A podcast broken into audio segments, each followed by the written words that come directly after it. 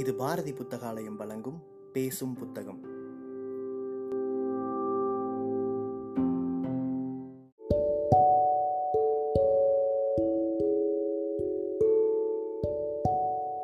Book day இணையதளத்தின் மூலமாக முன்னெடுக்கப்படும் வாசகர்களுக்கான வாசிப்பு போட்டியில் தேர்வான சிறுகதையை கேட்க இருக்கிறீர்கள்.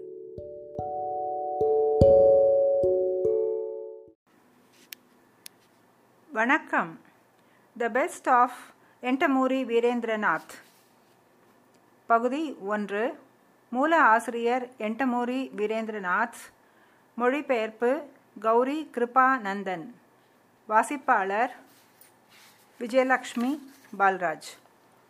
இதில் வெளியிடப்பட்ட கதைகள் அனைத்துமே சமுதாயத்தில் வாழ்கின்ற ஒவ்வொரு மனித வர்க்கத்தின் வர்க்கத்தினரிடையே ஏற்படுகின்ற இன்ப துன்பங்களை உணர்வுகளை பிரதிபலிப்பதாக அமைந்துள்ளன. உணர்ச்சிகளை அனுபவிப்பதும் வெளிப்படுத்துவதும் அடுத்தவரின் உள்ளத்தை அறிந்து கொள்வதும் தான் மனித வாழ்க்கையின் முக்கிய இயக்கம். நமக்கு உறவுகள் அவசியம்.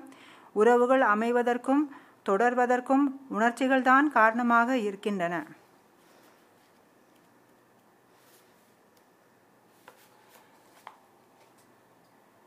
இனி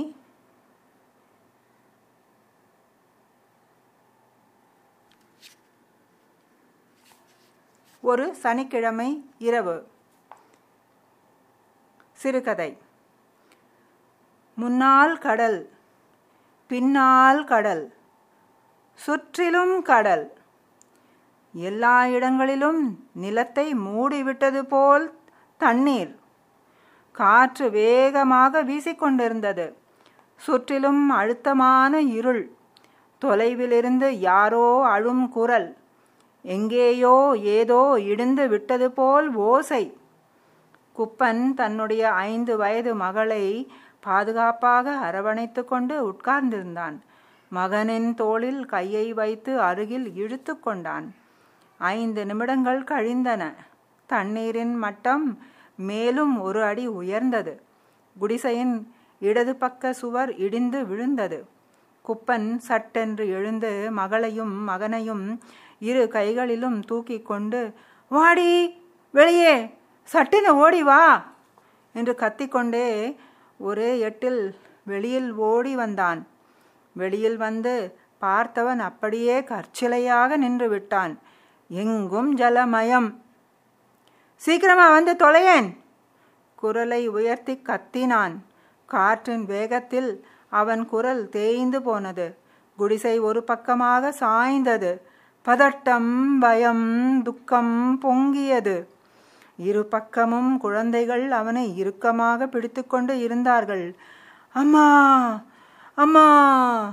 என்று அழுது கொண்டு இருந்தார்கள். இடுப்பு வரையில் இருந்த தண்ணீரின் மட்டம் தோல் அளவிற்கு உயர்ந்தது. மகாலட்சுமியை இழுத்துக்கொண்டு குடிசை வெள்ளத்தில் போய்கொண்டு இருந்தது. கொடுத்து வைத்த மகராசி. பின்னால் நடந்த கொடுமையை பார்க்க அவள் இருக்கவில்லை. அழுவதற்கு தெம்பு இல்லை. அழுதால் ஆறுதல் சொல்ல யாரும் இல்லை. அலைக்கு பின்னால் அலை. வெள்ளத்தில் அடித்து கொண்டு வரும் மரங்கள். மரக்கட்டைகளாகிவிட்ட பிணங்கள். காற்றின் வேகம் குறையவில்லை. காலுக்கடியில் புதர்கள் தோள்களில் தான் பெற்ற குழந்தைகள். பின்னாலிலிருந்து வந்த அலை பலமாக தாக்கியது. வாய்க்குள் புகுந்த நீரின் சுவை கரிப்பாக இருந்தது. பெரியவனே ஐயா பலமாக பிடிச்சுக்கோ. காற்றின் வேகத்தில் அவன் குரல் பக்கத்தில் இருப்பவர்களுக்கு கூட கேட்கவில்லை. மகன் தந்தையின் தலையை அழுத்தமாக பிடித்து கொண்டான். சின்னவள் கழுத்தை கட்டிக்கொண்டு உடலோடு உடலாக ஒட்டி கொண்டாள். தாயின் நினைப்பு வரவில்லை. பயம் பயம்.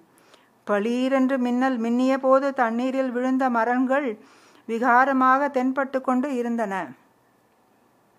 அந்த வெளிச்சமும் இல்லை என்றால் இந்த இருள் நேரத்தில் ஒரு அடித்தொலைவில் இருப்பது கூட கண்களுக்கு தெரியாது. கற்கள் குத்தி கால்கள் ரணமாகிவிட்டன. செடி கொடிகள் வெள்ளத்தில் அடித்துக்கொண்டு போய்கொண்டு இருந்தன. உடலில் துணி இருக்கிறதா இல்லையா என்று தெரியவில்லை.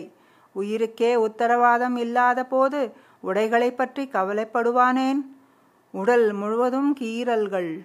பாரம் தாங்க முடியாமல் தோள்களில் வலி எடுத்தது. பெரியவன் உட்கார்ந்து இருந்த பக்கம் வலி அதிகமாக இருந்தது. மாடுகள் பாம்புகள் மனிதர்கள் எல்லாமே பிணங்கள்தான். உயிரோடு இருந்தவர்கள் கூக்குரலிட்டு கொண்டு இருந்தார்கள். வீடு வாசல் எல்லாவற்றையும் துறந்து திசை தெரியாத நிலையில் உயிரை காப்பாற்றிக் கொள்ளும் நோக்கத்துடன் போய்க் கொண்டிருந்தார்கள். பந்தங்களுக்கு அப்பாற்பட்ட நிலை அது. குப்பன் காலை உதறினான். காலை சுற்றி கொண்டிருந்த பாம்பு பிடி நழுவி வெள்ளத்தோடு போனது. தொலைவிலிருந்து ஹோவென்று கடல் அலைகளின் சத்தம் கேட்டது. குப்பனுக்கு குழப்பமாக இருந்தது. அலையின் வேகத்திற்கு நிலை தடுமாறி கீழே விழப்போனவன் சமாளித்து கொண்டான்.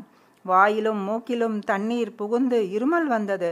இறந்து போன மாட்டின் கொம்பு விழாவில் குத்தியது. இன்னும் எத்தனை தூரம் போக வேண்டுமோ தெரியவில்லை. எந்த பக்கம் போக வேண்டுமோ புரியவில்லை. நடக்க நடக்க தூரம் அதிகரித்து கொண்டு வருவது போன்ற உணர்வு. பெரியவனே ஐயா ஒரு நிமிடம் இறங்கு. தோல் வலி ஜாஸ்தியாக இருக்கு. அவன் பேசவில்லை. இன்னும் இறுக்கமாக தந்தையை பிடித்து கொண்டான். கல் ஒன்று தடுக்கியதில் கால் சுளுக்கிக் கொண்டது. ஆற்றாமை. தன்மீதே ஏற்பட்ட கோபம். ஏதோ செய்ய வேண்டும் என்ற ஆத்திரம். எதுவும் செய்ய முடியாது இயலாமை. காயங்களில் மீது தண்ணீர் பட்டு கொண்டு இருப்பதால் ஏற்பட்ட எரிச்சல். காற்றின் இரைச்சலில் காதுகள் இயங்க மறுத்தன.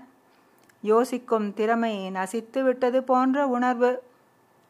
ஆத்திரத்தை தீர்த்து கொள்ளும் வழி தெரியாததால் ஏற்பட்ட துக்கம். அடே ஒரு நிமிடம் கீழே இறங்க. காற்றின் வேகத்தில் அவன் சொன்னது மகன் காதுகளில் விழுந்ததோ இல்லையோ தெரியாது. பின்னால் இருந்து ஆள் உயரத்திற்கு வேகமாய் வந்த அலை அவர்களை உள்ளே இழுத்து கொள்ள முயன்றது. தோளில் இருந்த பாரத்தை ஒரு நிமிடம் உதறி தள்ள முடிந்தால் ஒரு நிமிடம். ஒரே ஒரு நிமிடம். வந்த அலை அவனை அடைத்து செல்ல அந்த ஒரு நிமிடம் போதும். வருத்தப்படாதே குப்பா.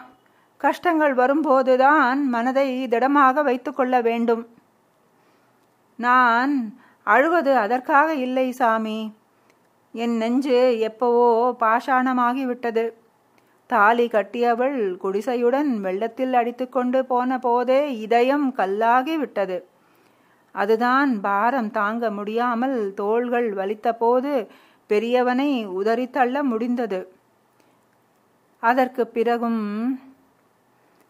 இனிமேல் அடி எடுத்து வைக்க முடியாது என்ற நிலையில் பாரம் தாங்க முடியாமல் மகளின் முதுகில் கையை வைத்தபோது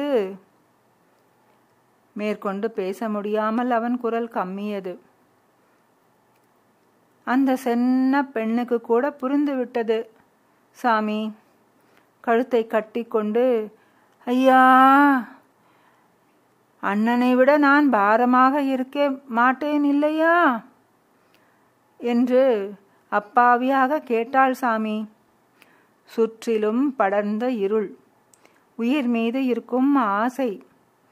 எல்லாமே சேர்ந்து என் மனதை கொன்றுவிட்டது சாமி. அவளையும் விட்டுவிட்டு நான் மட்டும். நான் மட்டும். முகத்தை இரு கைகளாலேயும் மூடிக்கொண்டு குப்பன் அழுது கொண்டிருந்தான்.